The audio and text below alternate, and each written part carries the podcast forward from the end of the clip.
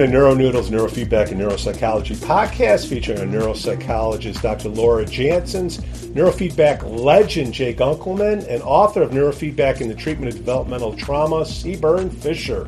Our goal is to provide information and promote options for better mental health. This is an all star cast that are more than happy to share their knowledge with you. My name is Pete, and today we have an awesome topic sleep. But before we get to our topic, we got to pay the bills. Mary Tracy's Neurotraining Strategies offers a higher standard of EEG, QEEG education to EEG clinicians, technicians, and neurofeedback practitioners with convenient online BCIA and QEEG certified didactic courses. We love Mary Tracy. All right, three things our listeners and viewers can do to help us spread the word of neurofeedback. Number one, subscribe to our YouTube channel.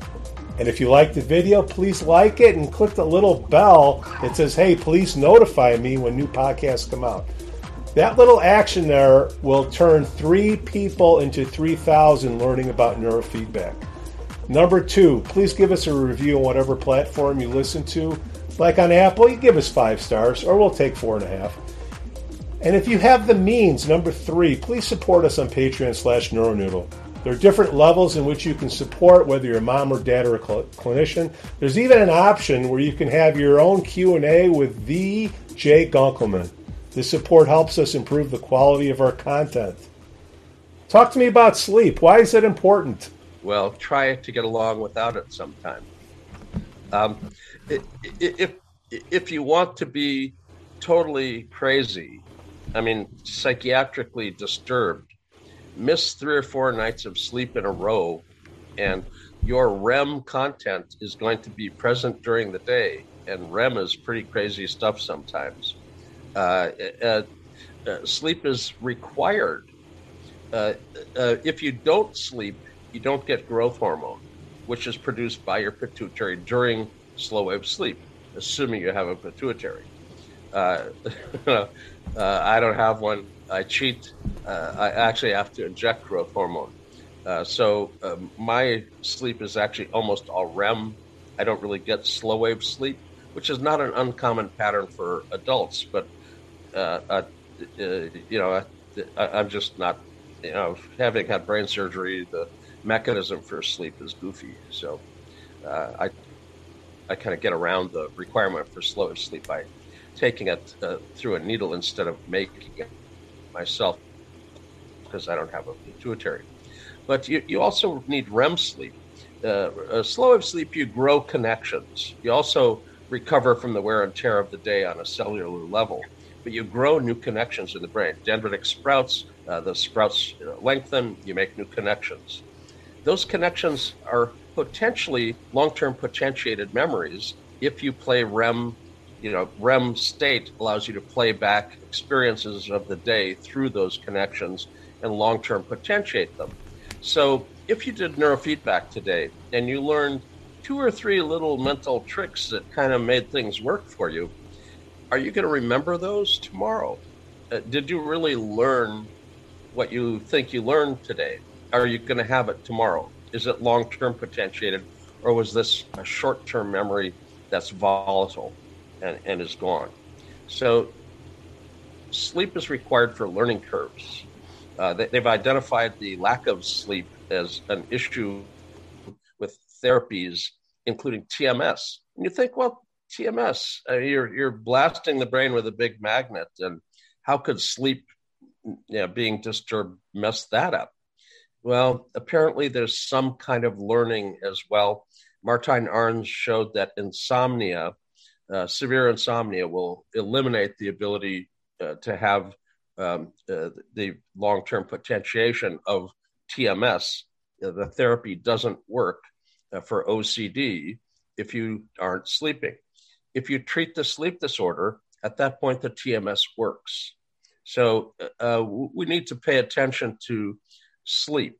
Now, Pittsburgh Sleep Inventory is a, a free, brief screening it's useful. Uh, if you're not inquiring about sleep on your clients, uh, you should. And it's a quick, short self report that will flag you if there's a sleep issue. Uh, so if you're not focused on it, it's, it's a way to get kind of caught um, you know, oh, there's an issue with sleep. Uh, there are EEG predictors of insomnia. Uh, we actually published a paper on beta spindles at CZ that were seen as insomnia as the strongest correlation, independent of the DSM. This was a research domain criteria paper, and uh, we did that in 2015. So um, there's biomarkers that predict that you have insomnia, and the EEG is absolutely clear in identifying sleep stages. If you go to a sleep lab, they don't wake you up and ask you if you're sleeping. They tell you you're asleep based on your EEG and and other signals as well. So um, you know, it's it's not some uh, big mystery. It's it's easily identifiable. There's also lots and lots of uh, issues uh, with respect to uh, sleep. Let let's um, let's do a quick screen share here. Uh, um, the map on the left is the incidence of ADD ADHD in each state in the United States. And you'll notice the there's a higher percentage, a fairly significantly higher percentage, almost 10% higher in the uh, south and east. The desert southwest has, uh, again, about a 10% lower incidence. Now, Minnesota defines it differently. They, uh, the two states kind of stand out because they define it a bit differently but the desert southwest stands out because of a change in the area. The map on the right is a photovoltaic map, the solar intensity in the United States. Bright light like this actually treats a form of sleep disorder. Delayed circadian rhythm, some people feel it as a seasonal affective disorder, but it's a circadian rhythm issue. And if you have that uh, kind of a, a sleep disturbance, you, you basically have a, a, a different uh, uh, issue. Uh, there's actually 25 to 50 percent of the kids that have ADD actually have an underlying sleep problem, and uh, the sleep problems include a primary disorder of vigilance, which is it's kind of like narcolepsy without a cataplexy. They just can't really stay awake. Uh, if you sit them down in a chair in school, they, they doze off into a drowsy state and look very inattentive. Um, you also have circadian rhythm issues, which is what we just mentioned. Uh, if you have difficulty with your sleep, you can't fall asleep easily. And once you're asleep, it's hard to wake you up in the morning. You have a delay in your rhythm. And uh, you, you, would naturally fall asleep late and sleep in but that's not possible in modern times. You've got to get up on an alarm clock and get to work or school. Um, and there's actually people that suggest starting school a bit later for kids as a positive thing. Uh, there's uh, uh, disordered breathing, uh, which can uh, obviously give you an apnea, uh, and that disordered breathing gets you drowsiness during the day, a disorder of excessive sleepiness. you can have a restless leg syndrome, and there's some people that actually have epileptiform content in their sleep. It's called ESES, electrographic status epilepticus of sleep. So there are sleep disorders that mimic ADD. If you treat the sleep disorder, their ADD gets better. So uh, sleep is an issue uh, that we need to pay attention to for the ADD ADHD population. And uh, finally, uh, the the one uh, other uh, thing that I would suggest uh, is that the theta beta ratio has fallen uh, off the cliff.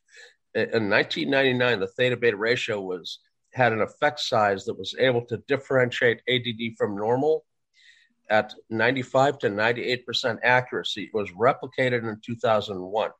This data went to the FDA the FDA approved the theta beta ratio as a diagnostic measure for ADD.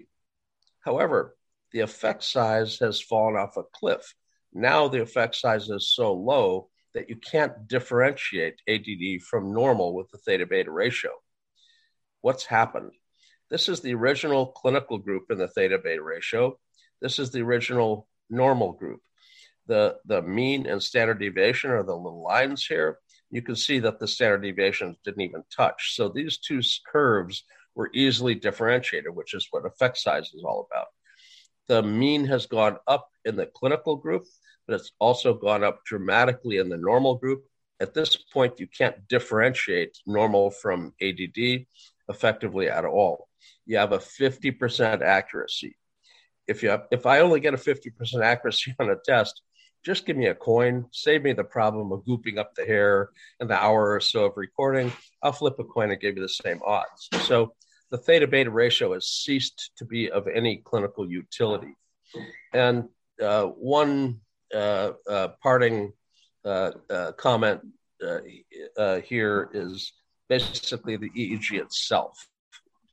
This is a spectra, and th- this this spectra is basically a uh, uh, an EEG spectra. Uh, each electrode, we call this a Hollywood Squares display. Each electrode's got its own little spot there. Um, and you can see this giant slow feature at CZ. must be something wrong at CZ. Well, is there? Let's go back and look at the raw EEG.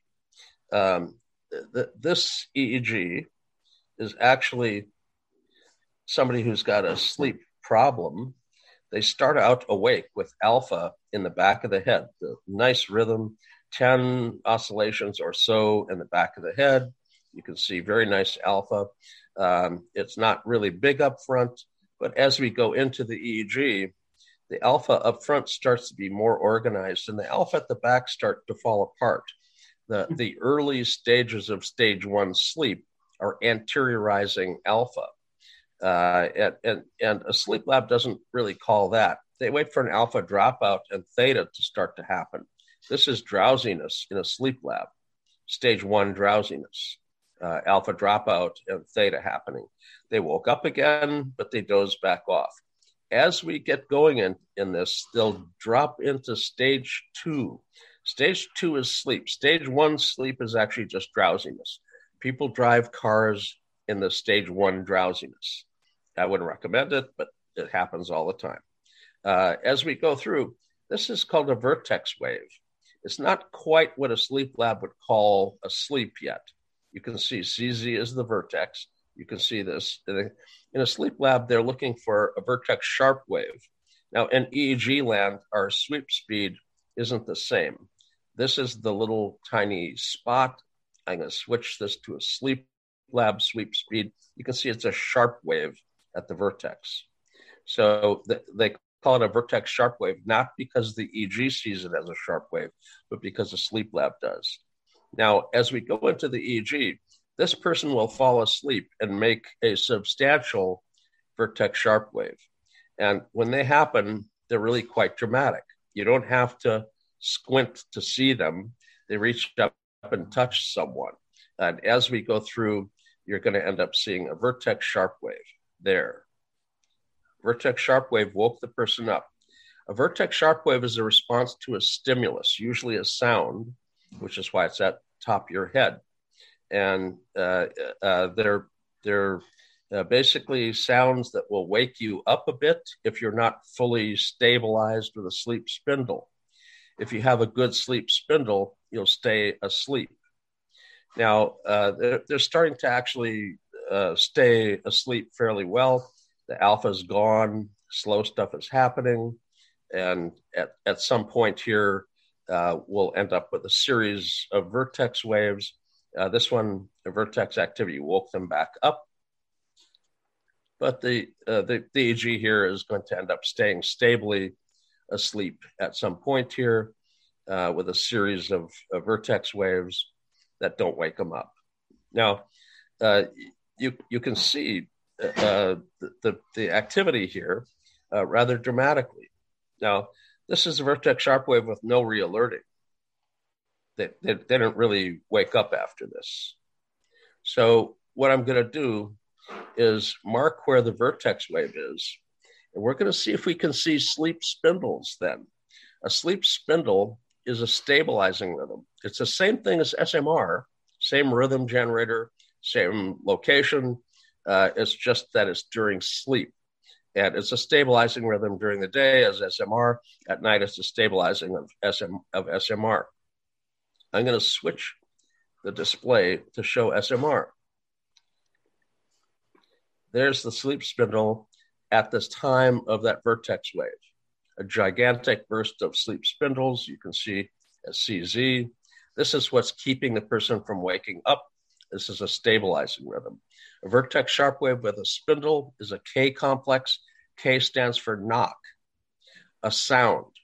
Now, you, you might think to yourself, well, what the heck is a sound doing up at CZ?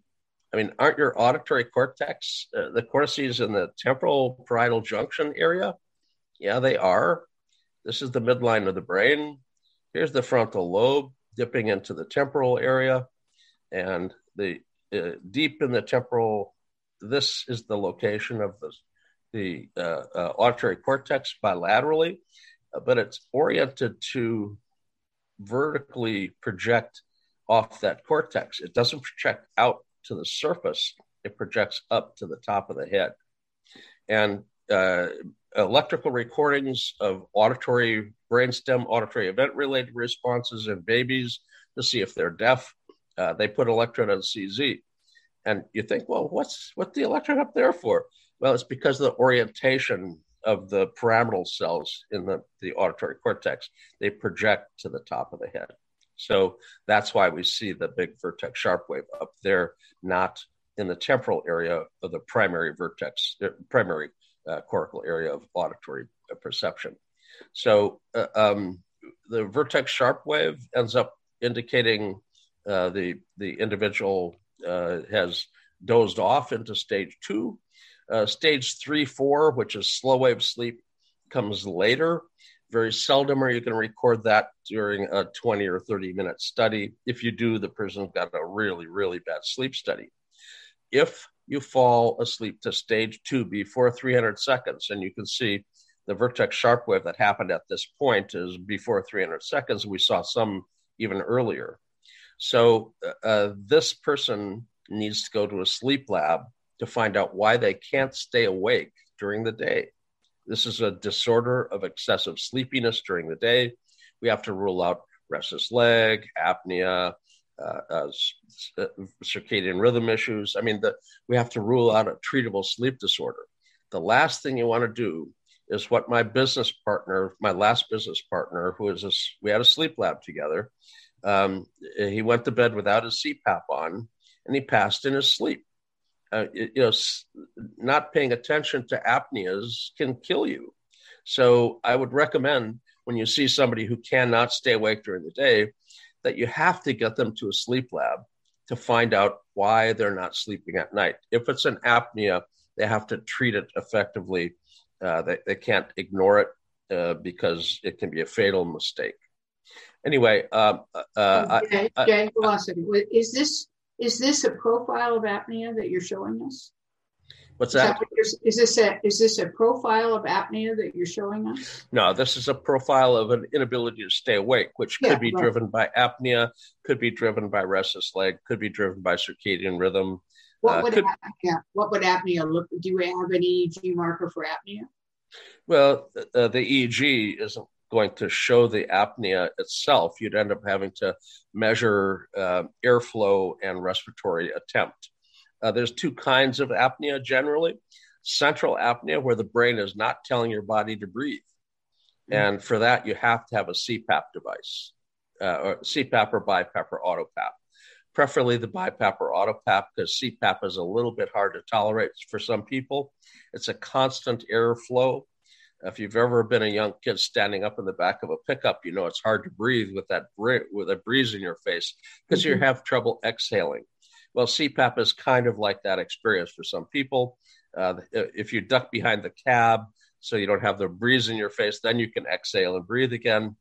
But of course, you want to stand up and watch the view. So, um, uh, uh, uh but your uh, the, the the issue in this case is the inability to stay awake, basically and the inability to stay awake and ends up um, uh, being uh, being the the big issue during the day. Um, people that have sleep disorders show up during the day. Uh, if you have insomnia and you can't fall asleep well, uh, that doesn't get covered by a sleep lab. if, if you go to a sleep lab saying, "Doc, I can't, I can't sleep at night," they'll basically tell you to go see your doctor for a sleeping pill. They can't get reimbursed for the study. If you can't stay awake during the day, that's the kind of patient they'd get paid for.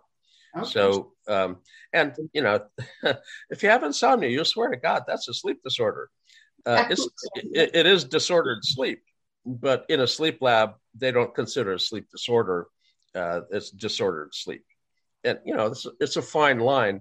But for the sleep lab, it's whether you get paid for the study or not. So, if you're complaining about not being able to fall asleep at night or having trouble falling asleep, yeah, they're they're going to have trouble getting paid for your study. If your complaint is I can't stay awake during the day, you're you're that's their bread and butter. So it's a it's called DOES, D O E S, disorder of excessive sleepiness, and that's what they look for. Now, mm. uh, uh, th- this person fell asleep before 300 seconds. Uh, the standard in a sleep lab is a 300 second, five minute. If if you go in and they don't know if they can get reimbursed for you, they may apply and get approved for a screening. Now, the screening, they don't hook up for respiratory airflow or strain gauges or body position or anything. They hook up your EEG. They tell you to go lay down and take a nap. Well, if you have insomnia, you say, I can't sleep in a sleep lab, you know. uh, uh, and, and but if you have a sleep disorder and somebody points to a spot to lay down and sleep, you go fall over and you're asleep. Um, if you fall asleep on the, and they give you five attempts at a nap in the afternoon, and if you fall asleep on the average faster than five minutes, you've qualified for a sleep study. The insurance company can't deny you the coverage at that point. Uh, so uh, they, they, get reimbursed. Wow. Okay. Um, anyway, uh, uh, the the Vertex Sharpwave is the is the big deal in this case, and uh, the Vertex Sharpwave is this, and it pops up during stage two. Stage three, four is slow wave sleep. That's where your growth hormone is released. Uh, uh, th- this is asleep enough um, uh, so that you're going to progress through to slow wave sleep. If the vertex sharp waves wake you up, you're not going to get the progression. And uh, they, will draw what's called sleep architecture, uh, stage awake, stage one, stage two, stage three, stage REM. It looks kind of like a skyline. Uh, the, the uh, awake, stage one, stage two, stage three, REM, back to awake a bit, uh, back to deeper. It, it, if you put some windows in here, they kind of hmm. look like the skyline. Uh, they, that, this is called sleep architecture, and it's a hypnogram. Uh, if you get the hypnogram from the sleep study instead of just the report, you can see all the detail uh, of sleep stages. And under underneath this, they're going to have little marks when there was movement that might have woke, woke you back up. Um, uh, whether there's respiratory problems, you, you, quit breathing during slow wave sleep, or you quit breathing during stage two. Quite often, the respiratory problem happens in stage two because you relax in stage two. That collapses the airway, and you have apnea, obstructive apnea in stage two. Uh, um, REM is a stage that occasionally has uh, um, uh, uh, sleep paralysis and and uh, uh, uh, difficulties with, um, with, with sleep during REM can happen as well. Anyway, um, I, I don't you know me. I, I, once I get going, it's hard to stop me. So I'm. I'm I'm gonna uh, I'm gonna turn off my screen sharing, and like I got nephews now that you know 17 years old, 16 years old, and I look over and he comes over to visit and he just falls asleep on the sofa, just dead to the world, just just like that. And he likes Fortnite and uh, he's going to be going to college. What uh, what does the brain look like, or what are the pro- how do you address I don't know what the problem is if, if it's the playing the Fortnite is an addiction to the game. Is it not sleeping? All I know is you got a kid, and it's not just him, it's all these teenagers that are just they'll be on the sofa and then two seconds later they're just out like a light. How is that going to affect them going forward? What is that? you know, kids sleep less now than they used to. The theta beta ratio used to be a good metric. They sleep two hours less per night now on the average than they did in 1999. And a teenager needs more than just these seven, eight hours that you may consider a normal night's sleep. So they're sleep deprived. And if you're sleep deprived, you're going to squeeze a nap in wherever you can. And um, it, it's hard to catch up. If, if you've had disturbed sleep, they suggest that it's going to take as many weeks or months to recover as it has been severely disturbed.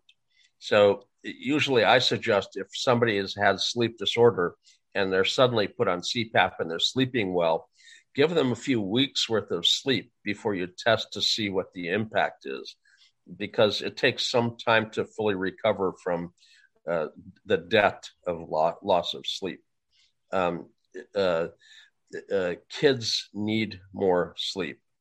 And again, there's a discussion now of whether they should delay the onset of the school day because they're you know your kids getting up at six in the morning to get to school by seven thirty or seven or something, and um, they're they're done at three. Um, uh, shift that to a nine o'clock start time uh, so the kids can actually get a night's sleep. Um, but you need to pay attention to sleep hygiene. Uh, sleep hygiene is not just taking a shower before you go to bed. You know, uh, uh, you you have to uh, uh, pick the right time of day. Uh, your room has to be totally dark. You can't have an alarm clock with big red or white letters staring at you. the light from that is enough to disturb your sleep. Um, there's blackout shades if there's lights outside that illuminate your room. Um, pick the right time don't eat late. Watch what you eat. Um, uh, make sure you're properly hydrated. Um, uh, but it, th- there's all sorts of sleep hygiene. Any sleep lab anywhere is going to have an entire list of sleep hygiene tips for people. And contact your sleep lab because you're going to be referring people there at some point. Um, talk to your sleep lab, uh, get their screening questionnaires, uh, get their hints for sleep uh, uh, uh, hygiene for, for, for people and uh, use them as a handout and as an assistance in your referral. Uh, but you, you, should you should know your local neurologist. You should know your local sleep lab. Uh, you should know your local psychiatrist. Um, th- these are all people that would be a wonderful addition to the treatment team to help with any given case. And let, um, let me just say, Jay, let, let me, I'm gonna, I want to reorient you here because I think that at least of the population that I am most concerned about, which are traumatized people, the sleep issue is endemic. And it isn't that we can treat the sleep issue without first, right? Like you're suggesting with ADHD. It's like get get the sleep ordered first um, when I think that one of the things we see when neurofeedback is robust is that people begin to sleep when they begin to train their brains. Yeah. So we can, we have there's a cart and a horse issue here, and particularly since we're in this conversation, right, about neurofeedback. What I'm, well, there are a couple of things that that uh, that I'd love to have you talk about. I mean, one is that you know what is a couple of things. One is what what traumatized people uh, will talk about is nightmares, right? So that they almost will themselves, if this is really how it is, uh, to not go to sleep to avoid nightmares, right? So nightmares are a thing, all right. The other thing that we that is very common, and I've heard you touch on, and I'd love to have you speak more to, is that without a sleep spindle, without that happening, you can't drop into deep sleep, right? You can't, and it's not, it's not just that. I mean, I, I want to understand how we can establish that, particularly in daytime training, right? What's the training recommendation, keeping all of these parameters in mind? Mm-hmm. Well, one of the good things is that the sleep spindle is actually well developed as an infant. So the frequency of your sleep spindle is set early in life. it's usually stable by age one. Hmm. So uh, it, it's it's not alpha related. It's SMR, sensory motor rhythm, somewhere around 13 hertz or so. If you look at the sleep literature, uh, sleep spindle is 12 to 14. Uh, Barry Sterman's group uh, average with 13 for the uh, for the SMR. They're, it's the same generator. It's the same phenomenon. You can train SMR during the day. Barry observed even in the animals that when you train SMR, the sleep spindle density goes up. So you're literally training the muscle of your brain that can make the sleep spindle. Now, it's obviously not a muscle, but you're training the neural network to be able to make that. And is and, this test done at CZ, Jay? C3? Uh, it, it, it, the, it, it ends up being central. Uh, and if you're looking for the SMR effect, CZ or C4 are the spot that you get that best. Uh, um, uh, Andrew Hill got his PhD at UCLA uh, in the brain lateralization lab, Eran Zaidel's lab, uh, when Eran was still around. And uh, he, he trained SMR, C3, CZ, C4, beta, C3, CZ, C4, looking to see the effect of lateralization on the training. And he, he validated the clinical observations from the Othmers that SMR is best done either on the right side or the vertex. It's not as you don't get the same effect at C3. Uh, uh, I have to say that if there's a spike focus at C3, that's where you train it. But uh, you're not looking for the uh, kind of parasympathetic uh, stabilization of SMR. You're looking to stop the discharge in, uh, at C3. But it's trained centrally during the day. At night, the projection pathways for that nucleus open up. and as you could see, when we looked at the sleep spindle, it was generalized, maximum at CZ, but it was generalized. During the day, you don't get that generalized distribution. You see it restricted centrally, which is why Barry is so has been uh, so aggressive at saying this SMR centrally is. People say oh, it's know, I do CZ to T5 SMR. Well, it's not SMR at T5, it's fast alpha T5 you get the right clinical effect. It's just semantics, but you know, semantics are important in some respects. And uh, but, but, but, let me just ask you one other thing, just because I will forget otherwise. If this, if this, um, the original uh, research with epilepsy was that at CZ, C3, or C4? Do you know? In, in, in fact, he worked at C, CZ and C4, but also at C3 depending upon the case. That's um, right. Uh, if, you go back to uh, his his early uh, demonstration, uh, uh, which I happen to have, like I recognize this display. this this was one one of my first meetings in the very early '70s. This was the display.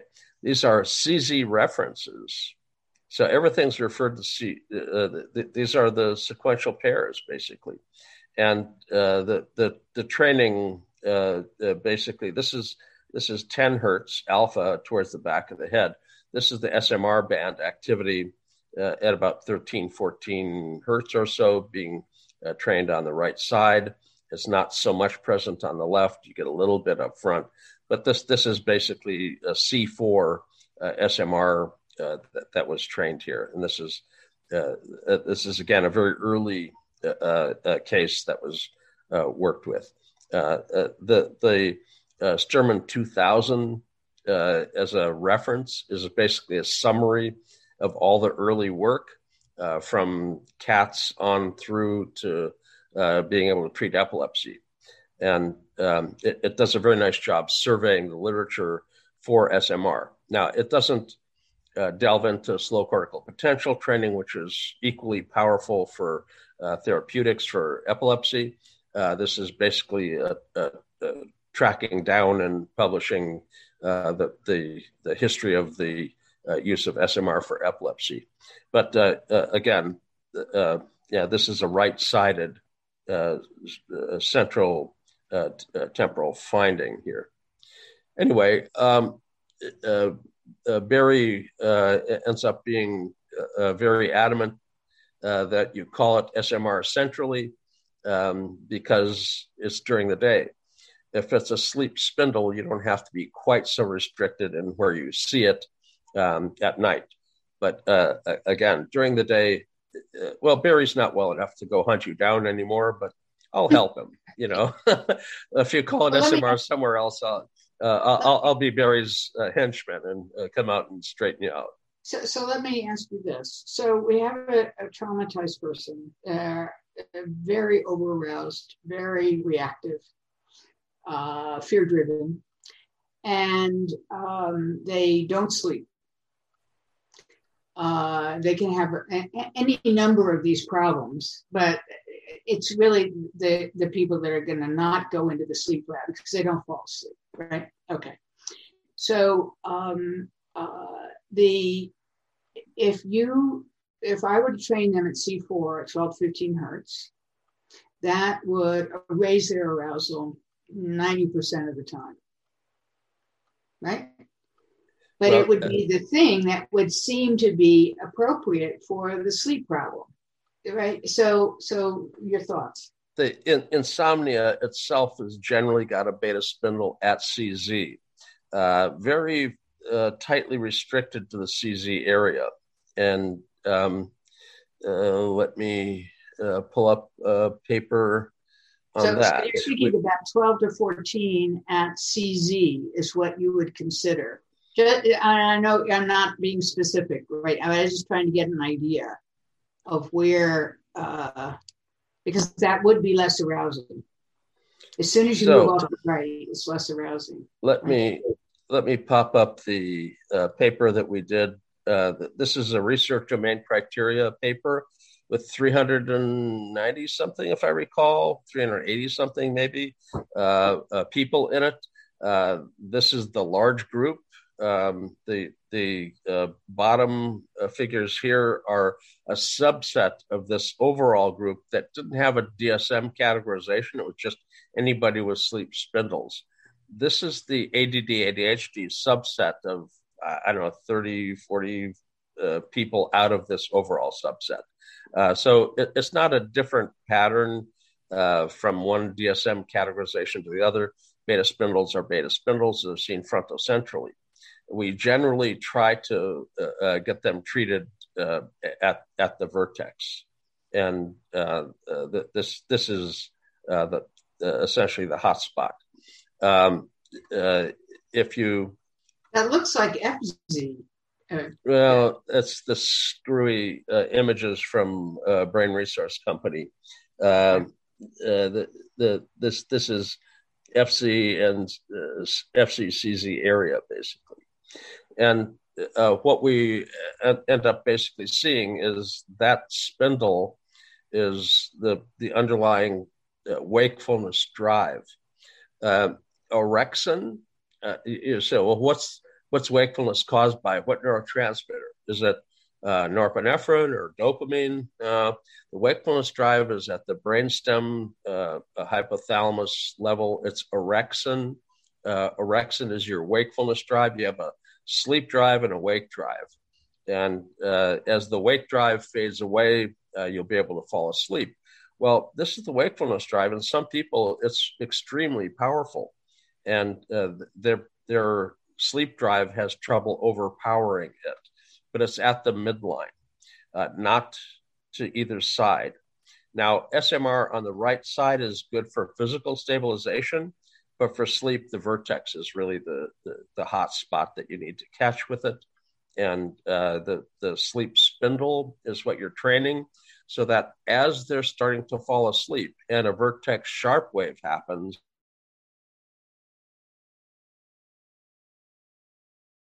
the onset insomnia is treated effectively, as is wakefulness. During the night, you cycle back through stage two, vertex wave popped you back awake unless you have a good sleep spindle. So training SMR at the vertex gets you a good sleep spindle and it treats the uh, uh, uh, treats the sleep disorder. Now, um, uh, the same feature was looked at in another study, but they restricted the DSM categorization and, and had uh, ADD as a substantial piece of the group. That this wasn't an open any diagnostic category that had beta spindle. They pulled beta spindle from a couple of specific groups. Mm-hmm. And uh, what they basically found is that uh, impulse control and hyperactive behaviors were what they found because again they they picked primarily the ADD population. We found ins- insomnia, hyperactivity, impulsivity as the three, but insomnia was by far the stronger if you looked across all categories.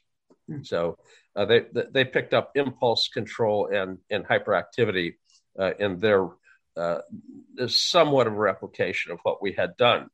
Uh, but spindling excess beta ends up being a, a, a, major feature that cuts across diagnostic categories and, uh, again, impulsivity, hyperactivity, but also insomnia. Okay. Okay. And um, okay, so theoretically, then you could train arousal. Unless you were, if you're just staying on the central strip, you train arousal as needed, right? What people felt yeah. calmer at at C4, but you treat this the sleep spindle that or that contribution to insomnia. Overall arousal obviously makes a contribution to yeah. insomnia too uh, at 12 to 14. If you can't, if you can't get that to organize through quiet and arousal, you might look at the vertex uh, and train 12 to 14 hertz. Yeah.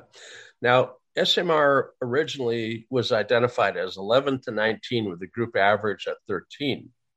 If you have a high arousal level, mm-hmm. and uh, when you're very, very young, your sleep spindle is set, it may be set slightly faster or slightly slower.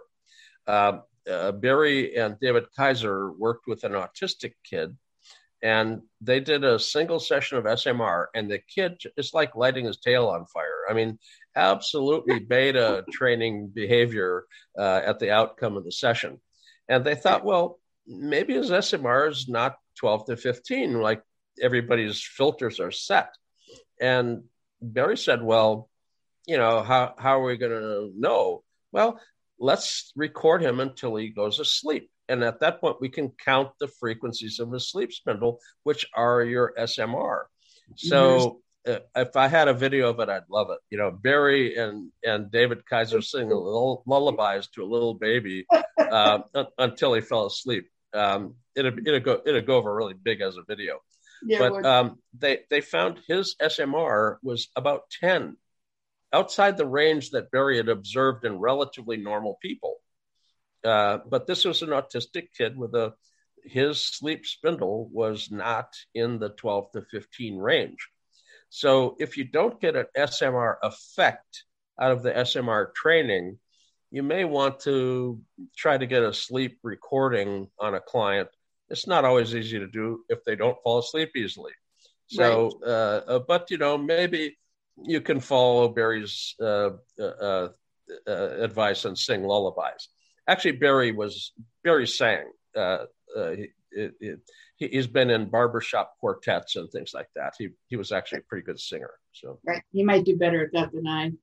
Okay, well, he'd be better at it than I for sure. So. so so so let's just talk about how all of this um, uh, sleep disturbance uh, relates to dreams and nightmares and what your thoughts are about that because yeah. that's obviously such a common problem for my population. Yeah.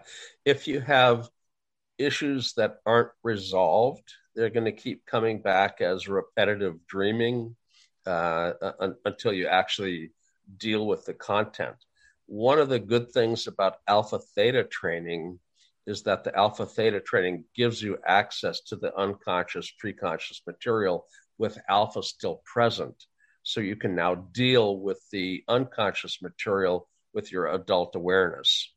If it's in your rem sleep and you wake up you have a vague sense that there was something. You may have some uh, crude recollection of some image from the dream but a lot of times dreams are parceled away from our conscious awareness. You wake up remembering that you were dreaming, but no real depth of understanding of what the content of the dream was. Um, it, it, the REM sleep is processing of material from the day. If you haven't got it all processed, it will keep coming back trying to get processed. And if it's disturbing enough for you and it wakes you up, so you're not kind of finishing the process, um, it, it, it, disturbs things. Now, night terrors are a form of a sleep disturbance. It's not uncommon. Um, uh, there, there are uh, aberrant forms of dreaming uh, where people don't actually shut off their movements. And for some people, that shutting off of their movements doesn't turn off when they wake up and they have a brief sleep paralysis, which is terrifying usually for people. I mean, you wake up and can't move, that, you know, where where did all that motor control go? Um, mm. So, uh, but your normal sleep turns off your movement so that you don't beat up your bed partner if you've got one, and um, uh, or, or, punch yourself in the face for that matter. So, uh, uh the the thrashing that happens during dreams is an aberrant form of dreaming. Uh, I would also just say here that the day day residue is one one way of looking at dreaming but the dreams that most of my patients have suffered, or the nightmares that they suffered, aren't having to do with day residue. And I think it's more to the alpha theta notion that we are carrying yeah. information forever, that everything in a way that we've ever experienced, and perhaps even that our ancestors have experienced as memory, it's in us in some way, and that can come out in dreams. Yeah. Um, and as we lower arousals, generally speaking, the sleep will kick in. What I'm looking at are the, and that's what I'm asking you about specifically, is the people where when you lower arousal, um, the in, in in other ways, either the the nightmares persist or the insomnia persists, or yeah, and those can be separate issues. Those can be the, the uh, it can be contiguous issues. You know, so so so um, uh, have you ever seen? I know we're running out of time. Have you ever seen uh, uh, REM sleep that's representing uh, nightmares compared to REM sleep that is dreaming, typical dreaming? Yeah, yeah, absolutely. And there, there's also picture of that. There's also in younger people that have night terrors and parasomnias, uh, like sleepwalking, sleep talking, disturbed mm-hmm. patterns in sleep uh, there's actually a, an EEG pattern that predicts that. It's not a one to one. You can't guarantee that they're having it, but when you when you ask about sleep, you usually end up finding that there's a sleep issue. Hypnagogic hypersynchrony. Uh, it, it, during the drowsy state, you get gigantic super rhythmic slow waves, and it's a normal variant. There's nothing abnormal about it diagnostically. neurology won't get excited about hypnagogic hypersynchrony. But when you see it, you pretty well predict that they've got night terrors, uh, sleepwalking, sleep talking, uh, uh, bedwetting. I mean, there, there, there's some nocturnal sleep disturbance going on uh, when you see that, and uh, it's, it's predictive at a high enough rate uh, when I see it, it's usually accurate to say there's a sleep issue, isn't there? And they go, "Oh yeah," you know maybe 10% of the time you say there's a sleep issue and they said, oh, well, not really. You know, so it, it, it's it's a high enough percentage that uh, it, it it gives me the confidence that there's likely a sleep issue. I should ask about it, uh, as opposed to just being a normal variant that you ignore. You know, um, but EEG is full of things that have been declared normal variants that aren't really normal. So, uh, so, so if you were looking at a difference between uh, a dream and a nightmare, what would the EEG, would there be an EEG signature to that and what would it look like? Well, one thing about REM is that it looks very much like awakened state EEG, only without consciousness. Mm-hmm. And um, uh, the, there are uh, some that try to remain conscious during dreaming. Uh, it's it's something that you can learn to do. Um, mm-hmm. lucid, uh, dreaming. lucid dreaming which is Karl Pribram's topic that was picked up in lectures by LaBerge, uh, Stephen, who, who uh, mm-hmm. kind of popularized the uh, idea of it. They have masks that you can wear that will flash a little light when they detect rapid eye movement. And if you're dreaming and you see a little flashing light, that's supposed to uh, uh, flag you that you should be aware that you're dreaming. So there, there's uh, uh lucid dreaming training things as well. But um, it, it's not easy to see content. It's easy to see state. Yeah. And uh, that we can spot the state of dreaming.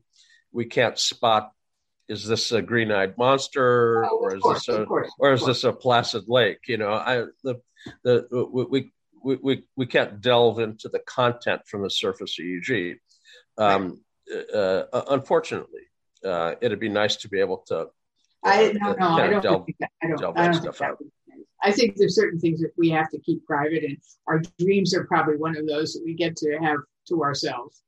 Well, right? l- luckily, uh, they, they contain a lot of crazy stuff. Uh, quite honestly, the um... okay, that was our episode on sleep. And if you want to help others learn about sleep, there's three things our listeners and viewers can do to help spread the word of neurofeedback. Number one, subscribe to our YouTube channel, and if you like the video, like I know you like this one, please hit like and then click the little bell so you get updated on our new podcasts that come out. Number two, give us a review on whatever platform you're listening to. Give us five stars like on Apple Podcasts. And number three, if you have the means, please support us on Patreon slash Neuronoodle. There are different levels in which you can support, whether you're a mom or dad or a clinician.